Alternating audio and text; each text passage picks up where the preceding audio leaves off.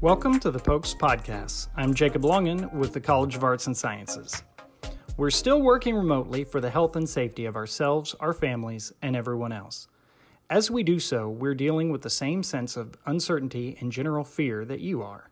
So we thought it would be a good time for an episode about mental health in this situation. We're joined by Thad Leffingwell, a clinical health psychologist and head of the Department of Psychology. We discuss his tips for coping, what the human mind is good at and how that leads to some of our biggest problems, and how teaching online is going for him. And due to technical difficulties, our producer, Donovan Potts, even jumps in to ask a question while I frantically try to rejoin the virtual meeting. So, you've written some tips for helping people cope with these challenges we're all dealing with here related to the coronavirus. Um, would you like to talk through what these tips are and why you think these are helpful? Sure. So I think uh, this crisis we're in right now is a pretty unique crisis and one that um, is a psychological challenge as much as it is a health challenge, a financial challenge, an economic challenge. There's a lot of psychological challenges here. I think the crisis itself is almost a perfect storm to create anxiety and stress in people. Uh, you've got a, a largely invisible enemy in the absence of testing. Um, you've got uh, uncertain uh, outcomes. You've got uncertainty about whether you yourself may uh, be directly affected by this, as well as, of course, for those you love and care about.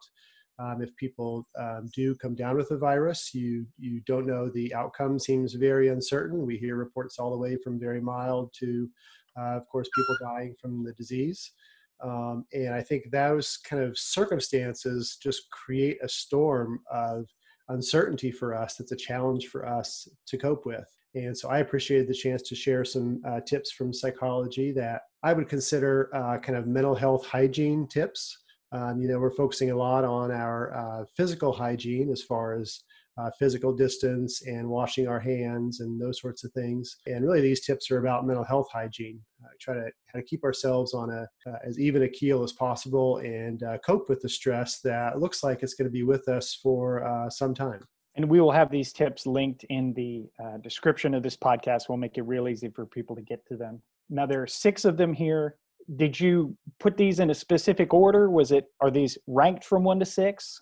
No, I think these were meant to be just more or less kind of a menu of options for people to choose from. Uh, some are probably going to be more effective for some than others.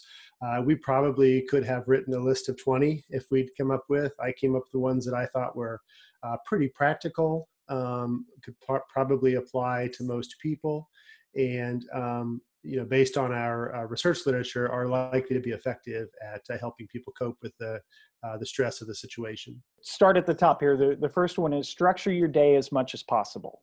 Sure. I mean, one of the things that we know uh, from a lot of research on depression is that when people's routines get disrupted, um, it tends to affect people's mood in a negative way. And so, to the extent that you can maintain routines in your day as much as possible. As tempting as it is to stay in pajamas all day and uh, watch Netflix, it's probably better for your overall mental health to add some structure to your day, even to write that schedule out on a whiteboard or a sheet of paper. Um, and stick to those uh, schedules. Uh, we know that that does tend to help people's uh, mood uh, quite a bit when coping with depression, and it's likely to help people now. Number two, you have take care of your body and mind. Yeah, I think one of the other important things, and people might not think about this as mental health hygiene, but uh, get some activity, uh, move. Uh, even if all you can do is stand some, we know that standing is a kind of physical activity that has positive effects. But if you have the ability to uh, to move, uh, of course, in a, a, safe way with physical social distancing, um, if you can get outside and walk around the block, um, those sorts of things make a big difference. And um, to the extent that you take care of your body, you are helping your mental health as well. So you put these two together, and basically you're saying like, don't hibernate, right? Don't just barricade yourself in the house, lay in bed. Right. Well, and I think some of the messaging we get about uh, just the terms we use of self isolation and whatnot uh, sort of implies uh, hibernation, right? Just pull the covers over your head and stay put. And uh, that's not really what's going to be in our best interest. Certainly, we want to limit those physical contacts. but we need to get out of bed and move. Number three is limit news and social media intake. Boy, that's a big one. I'm talking to myself there when I wrote that uh, for sure. Um, I mean, this is, uh, of course, the current crisis is all the news, it's all the social media. Um, and if you spend a lot of time there, it just ramps up anxiety and stress. Uh, and you're probably not gaining much new information. And so I recommend uh, just a moderate diet of news intake. It certainly is responsible to be aware of what's going on and learn the latest situation. Uh, but once you've sort of got to a daily dose of that, uh, turn that stuff off, turn away from it, and, uh, and do other things. Because if you spend too much time on that, um, it's going to really uh, affect you. It sounds like you're talking about vicious cycle. You just dwell on it and dwell on it and dwell on it. Oh, that's right. Uh, in psychology, we talk about that as rumination, and we know that's not good for mental health either. And the thing that I'm noticing in my own media intake is that, uh, you know, we certainly know that this virus is potentially deadly, and there are, at this point, thousands of people have died, and many thousands more uh, may die. But the truth is that thousands die every day from various diseases and illnesses, but we don't hear those chronicled quite so much on our news and in our social media. And so we're able to put them in a bit of a context. It seems like now no matter where you go you're you're coming across uh, um, endless stories of very specific people's experience with the disease. And while i think it's good and responsible to have some awareness of that i think if you take too much of a diet of that throughout your day you're going to lose a little bit of perspective on where we're actually at right now. And that i think leads right into number four is stay in the present. Well that's right. I think another part of this uh, crisis that is uh, challenging is that it it tempts our minds to wander into a future that is uh, fairly fearsome uh, with this situation and uh, we the more we do that the more uh, i know for myself i find myself if, if i find my anxiety and stress growing it's usually because in the last half hour my mind has been drifting into unknown futures and possible catastrophic outcomes.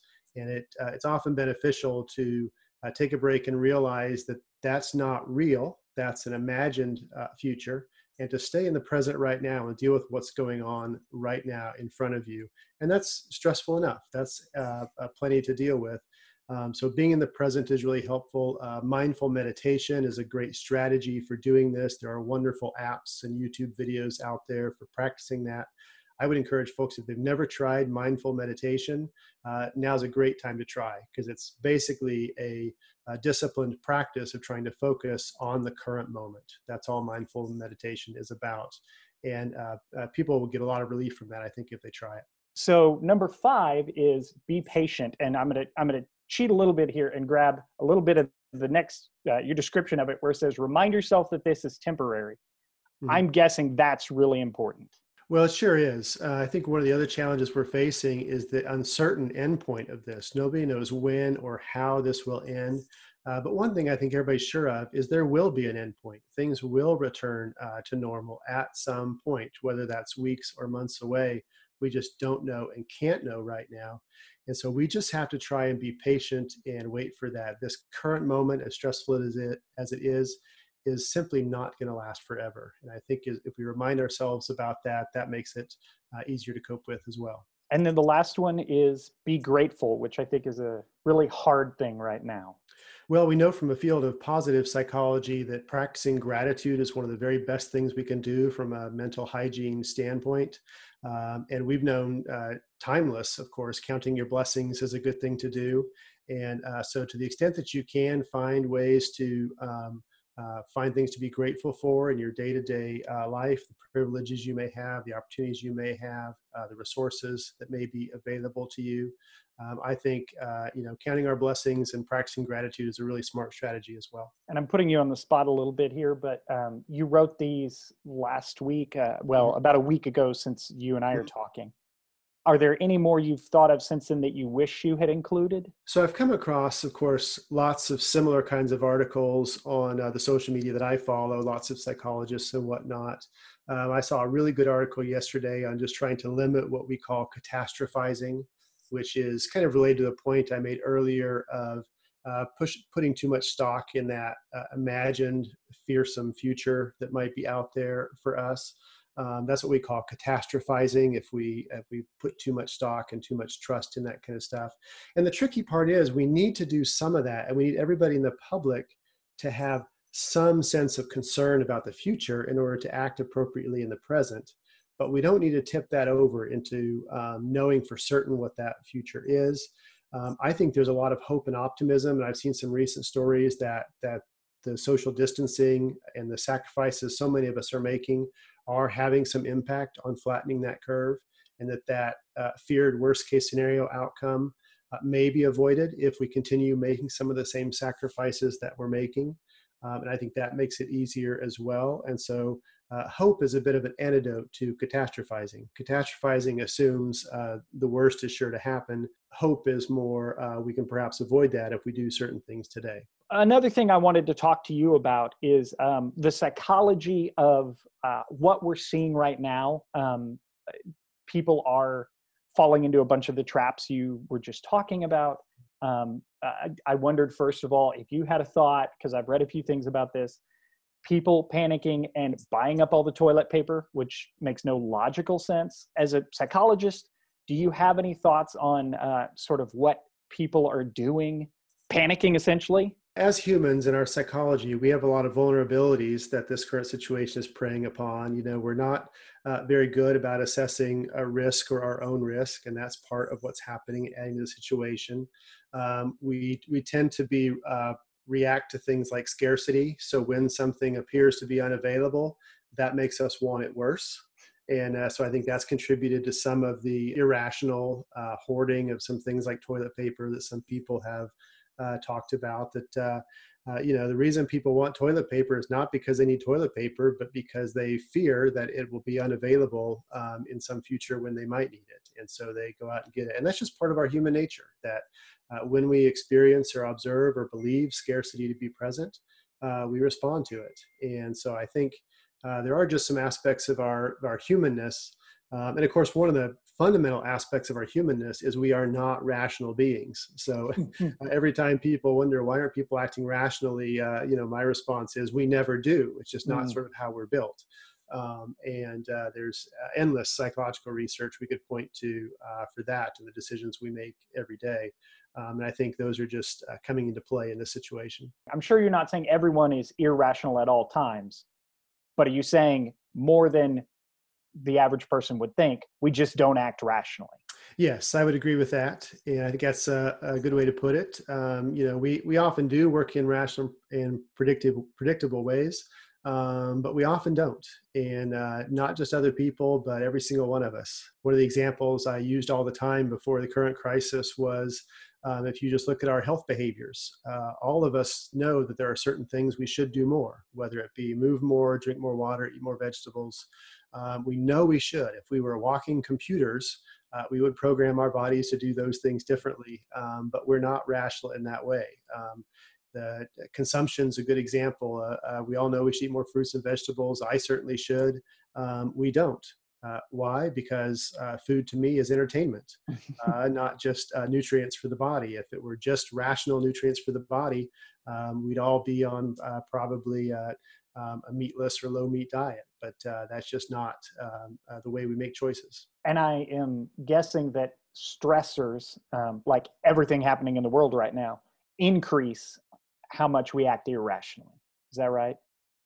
Oh, for sure. I think the more people are under stress, the more they um, resort to uh, less rational, more instinctive kinds of responses that are more emotionally driven um, and less uh, thought driven. Okay. So we're seeing a lot of fear and uncertainty right now. Uh, are there pros and cons to that?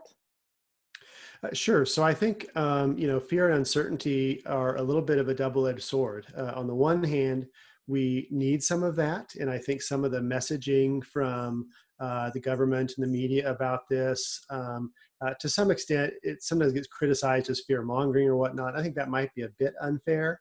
Um, we do need to have some knowledge of the actual situation that we're facing and what the possible outcomes might be, and that does, of course, generate some fear and uncertainty in us.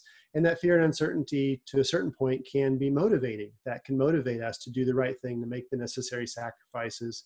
Um, and I think one thing one of the things that unfortunately happens from kind of a public health messaging perspective is in order to get the attention of most of the public, we do often have to ramp up those messages to raise that fear and uncertainty to, to a satisfactory level with enough people to make a difference.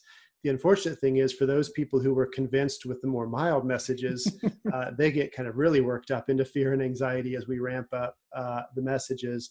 And I think that kind of thing can be uh, counterproductive. And so I think what you see from a messaging standpoint to the public is trying to uh, sort of thread that needle of generating a sufficient level of uh, fear and uncertainty uh, without tipping it over into uh, panic of the public. And you are, uh, along with being a psychologist, you're also a researcher, a, a scholar. Obviously, you wouldn't have made this situation happen, but from a researching standpoint, are we going to see a lot come out of this? Um, a new understanding of people based on how they are reacting to what's going on right now, or a better understanding? Oh, I'm sure we will. I think one of the things that's really unique about this situation is the scale of the situation. Uh, we've certainly seen emergencies and crises happen um, uh, somewhat more locally, even in this country with areas hit by hurricanes or whatnot. We've seen similar levels of uh, disruption and economic uh, upset and whatnot. But the scope of this is really something else. And I think that's where we're going to see some interesting um, uh, things to learn about how do we really um, uh, cope with these situations on a scale um, that's really uh, nationwide and of course worldwide. And as a psychologist i think most of us would expect you to have um, a little better understanding of people than the average person does. But you're talking about um, people not being rational. Do you feel like you are able to predict how people are going to react more or you have a better understanding of it nobody's going to be able to predict it? Um, well that's a really interesting question. Um, i think that uh, one of the things i would say as a psychologist is that there's certainly some things that we will predict wrong. Um, I think that we may be underestimating um, how many uh, positives ultimately will come out of this uh, situation. Uh, of course, there will be uh, many negatives and the prediction of uh, folks lost, but there will be uh, many positives for our society, for our communities, for individuals going forward. Uh, I think a lot of us are gaining a richer appreciation for how much we value one another, how much we value our communities, and the opportunity to go to work and be at work together, the opportunity to play together and worship together. Um, and I think um, that that uh, appreciation will probably lead to some really positive things uh, going forward. And so I, I think at this point, I would say that uh, there's there'll probably be some things that will be hard to predict, but I think there will be more positive than people are guessing mm-hmm. Uh, when this is all over as well. And along those lines, I'm going to steal the uh, Mr. Rogers story that I know he told a bunch of times about when he was a kid. He would see bad things happen, and his mom would say, whenever you see bad things, look at all the people helping. There's always way more people helping than there are causing bad things. And I know uh, right now for for myself, like I'm just kind of a ball of emotions right now, and I keep seeing these stories about people, um, you know, shopping for the elderly and applauding, uh, you know, standing on their balconies and applauding the healthcare workers as they go by and things like that. And it brings me to tears, which uh, I cry some anyway, but not like that. Um, so for me, it has in a lot of ways, it has renewed my faith in humanity because there are so many good people out there. And sometimes it takes a situation like this for you to be reminded of that. Well, right. And I think another big thing we're uh, really appreciating is uh, so many people who do jobs that go unnoticed that now we recognize how actually essential they are, not just in a sense of labeling them as essential, but they're actually essential to our ability to function and mm-hmm. survive mm-hmm. and uh, do things. And um, I think an appreciation for uh, healthcare workers, delivery drivers, restaurant uh, workers, um, you know, all those sort of folks who are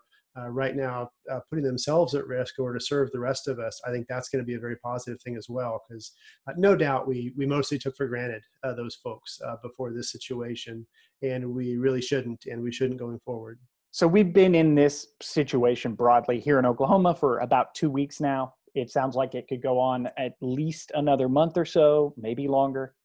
Do you have any thoughts on uh, will the anxiety, the fear, the panic, will that get worse over the next month, or do you think people sort of get used to this? I think there will be some degree of normalization and uh, people just adapting to a new normal. I think uh, you see that happen in uh, places where combat breaks out and whatnot, that people do ultimately um, adapt to the new situation and reach a different kind of baseline. So um, I, th- I, think there will be some of that going on. I think it's unlikely that uh, fear and panic will continue to escalate uh, beyond where it's been for most folks over the last few weeks. I guess one of the things that uh, I'm uh, pretty concerned about is sort of the psychological after effects as this thing uh, goes on. Uh, two things in particular I worry about are uh, the prevalence of substance use disorders as people misuse substances perhaps to cope with this situation. And we've got many, many folks, millions of folks who are in recovery and um, are at risk of perhaps um, returning to use as a coping mechanism. And so that I think is a big concern of mine. I do have uh, some concern, and this is really just a guess on my part, that we may need to be prepared for sort of helping people reprogram a little bit who are developing uh, kind of anxiety disorders around germs and infection mm. uh, that to some extent are adaptive right now uh, but if they persist after the current crisis would become maladaptive. And we know that anxiety disorders are mostly learned and they're learned because as people experience anxiety and they engage in avoidance behaviors like staying home and that reduces the anxiety that reinforces the behavior of avoidance and I worry that we, we basically have kind of a nationwide trial right now of uh, training people to develop anxiety disorders, particularly around being in public or contamination fears or whatnot. And I think it'll be really interesting to see if that does manifest in dramatically increased um, uh, rates of those sorts of things. And we need some sort of a, uh, a nationwide response to help uh, treat that or kind of uh, return people to their uh, pre-pandemic status, I guess, related to that. Because uh, to some extent, where we probably do want people to in, have an enduring sense of uh, hygiene and public health and how to make sure that we stay healthy all the time. That'd be a good thing. Uh, but I'm afraid we may have some people who are going to, after this is over, who are going to really find it hard to leave the home mm. and uh, will tip over into more of a mental health uh, crisis uh, that may need some help with that. So those are two issues that I'm uh, kind of concerned about. I, I I don't really have strong uh, predictions, um, but I do think those are other kind of public health consequences that could come down the line. I, am glad you said both of those. Um, I have a brother who works for a sober living organization, and uh, I was talking to him the other day, and he mentioned he said, you know, uh, substance abuse disorders don't go away at times like this. I'm essential because they actually get worse right. at times like this, which makes sense. Right. That's um, right so i'm glad you hit on that and i know that that is an area of study for you Ad- addictive behavior is that that's right is that right mm-hmm. i know some people i have uh, some grandparents and know some other people who survived the great depression mm-hmm. and uh, i certainly have seen uh, i would say a prevalence of things like hoarding behavior uh, in those people having lived through the great depression and so yes. i hadn't made that connection but that makes sense. They live through that and suddenly they feel like they got to keep everything. We're living through this and especially say for our ch- well, my children who are, you know, 13 and 9 and children younger than that, this is what they grow up with. Mm-hmm. So this is what they need to be prepared for in their mm-hmm. minds. That's right. And that totally makes sense about uh, generations that may have seen experience things like the depression is that um, that's what we call a diathesis stress situation. So the diathesis is the risk factor, people who sort of have experienced uh, real scarcity before. Um, and that kind of lies dormant until a situation comes along that activates that memory and that kind of way of acting and they can go right back into that kind of survival mechanism um, because that was sort of an overlearned uh, experience in their past uh, for sure you just talked about um, addictive behavior i know that is a, a an area of research for you. That is fascinating to me. Um, I say all the time, and I'm happy to say publicly on a podcast, I come from a family of addicts. So I've seen what that's like. I, I know it's not rational, as you were saying earlier, but I'm curious your thoughts on that. Just what is that in humans that we're willing to pursue something that ends up hurting us rather than other things that would be more beneficial? Well, boy, that's a whole podcast in itself to go through all of that. But uh, there certainly are some uh, biological causes for that. We know that uh, substances of addiction do have sort of special entree into the reinforcement mechanisms of our brain, unlike any other behavior we can engage in that can hook us on those behaviors. Uh, there's also really popular theories right now about addiction as really um, a replacement for social connection. And what is really the deficit for folks is uh, those genuine social connections that may replace that. And uh, that's why I think the current situation is a significant risk, of course, with the uh, social distancing, uh, challenging those social connections and social support. And uh, in the absence of that, what may fill that for some folks is abuse of substances. There's, there's all kinds of biopsychosocial causes of addictions um, that all can come into play in this situation. But um, addictions have been somewhat baffling to us for um, all of human existence and certainly in our science for 150 years but uh, we're learning more all the time. Addiction, of course, is more than just substances. It's behaviors. I'm, I'm not sure what else we, we would characterize, but I think if you don't have a connection to it, you think of it as, well, that's people using drugs or, or alcohol. But there's sex abuse, there's there's overeating. Like essentially, you can become addicted to virtually anything, right? Right. There's so-called process or behavioral addictions, things like shopping, uh, gaming, pornography, uh, those sorts of things. And we do think that those sorts of things follow similar pathways and mechanisms um, uh, as with the substance addictions. The brain is basically doing the same thing, uh, as far as we can tell. Right. The, the brain is adapting to a reliable sense of powerful reinforcement in such a way that uh, then orients the brain to uh, that as a primary and ultimately a sole source of reinforcement. Uh, one of the things we know that takes place with people who develop addictions is that not only are they oriented toward the substance or the process itself, but they're oriented away from things that once used to be rewarding and pleasurable. And to some extent, that's understandable as a brain adaptation. Um, and we often use the analogy of uh, if you stand too close to the speaker at a rock concert, when you leave that rock concert, normal voices are hard to hear. They sound muted, right? Um, and that is your hearing system has adapted to an overwhelming uh, stimulus. And that's kind of what we think happens in addictions. The brain is adapting to an overwhelming reinforcing stimulus in such a way that other things that would be normally reinforcing, like uh, social connections, um, uh, or work or other sorts of things simply become less rewarding. They become muted. And over time, um, uh, the substance or the process can become your, your only source of reinforcement. It sure sounds like we're talking about that. We're talking about um, reactions to this uh, coronavirus situation. It sure sounds like so many of our problems as humans are our brain doing something good and then just taking it too far. Oh, right, right. Uh, well, you're about to convince me we need a psychology podcast as uh, about all uh, these things. But uh, yeah, I mean, just basically, I would say uh, I've been studying psychology for 30 years now. Um, the basics are that our, our brain does amazing positive things, and we are also wired in some really unfortunate ways mm. that get in the way of us being uh, more healthy, more successful, more connected over time. So, um, that's just where we are. You know, one of the other transitions we've had to make uh, with what's going on with the virus is moving to online education. And uh, what's been your experience uh, so far in uh, moving all of your courses from face to face to online? So, in addition to being a faculty member, I'm also head of the Department of Psychology, and we have uh, well over 100 courses a semester offered, and uh, it's, it's been quite a task having to move uh, kind of the whole of that to online. Um, overall, I've been really uh, pleased, proud, and impressed with how we've done that. Our faculty and graduate instructors have just really stepped up and gone above and beyond to, to do what they uh, can to make these classes uh, really of good quality and make sure students are going to have a good experience the rest of the semester. Um, I think to some extent we were in as good a position as anybody because we have quite a few online offerings anyway. Many of our faculty already have some training. We do some training with our grad students to teach online already. Um, and in fact, we had just launched a fully online psychology degree, which may become more popular now.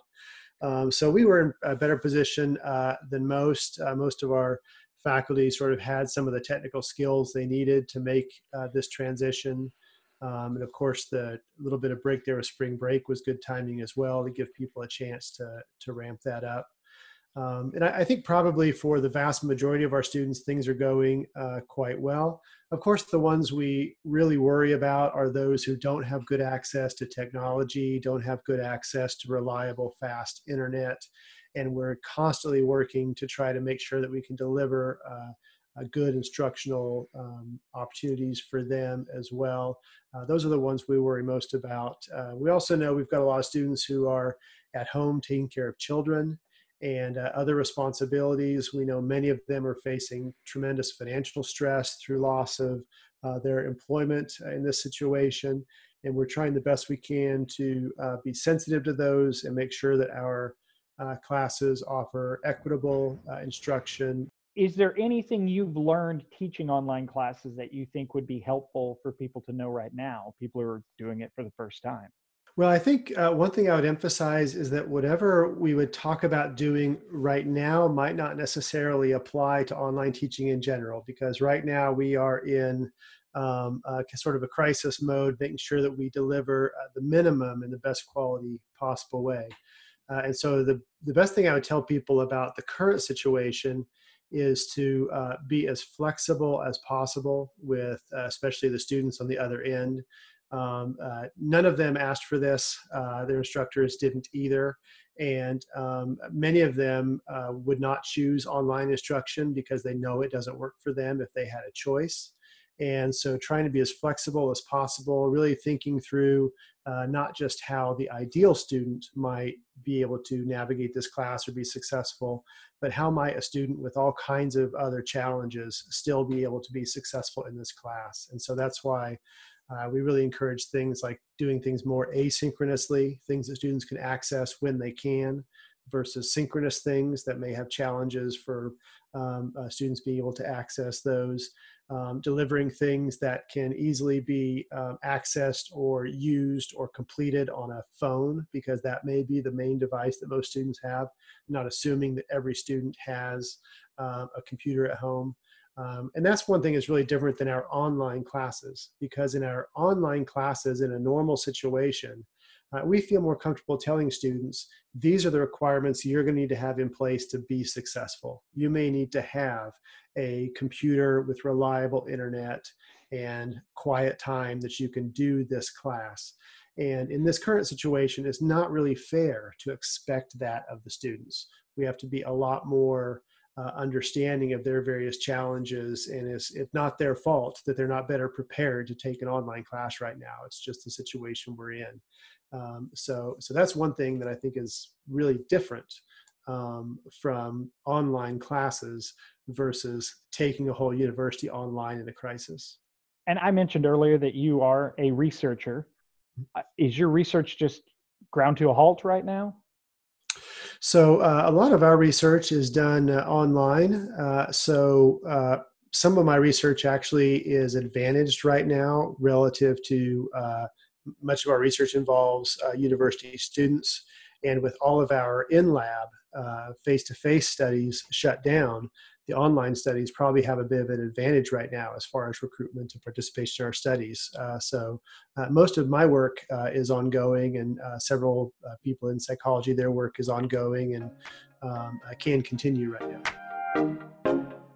I'd like to thank Thad for joining us. You'll find his Tips for Coping with Coronavirus Challenges on cas.okstate.edu. And with that, as always, we will end this episode by asking How are the arts and sciences making the world a better place? So, uh, you know, one thing you probably know about me, Jacob, is I am an arts and sciences fan. It's my own background. I have an undergrad degree in biology and I'm a psychologist now.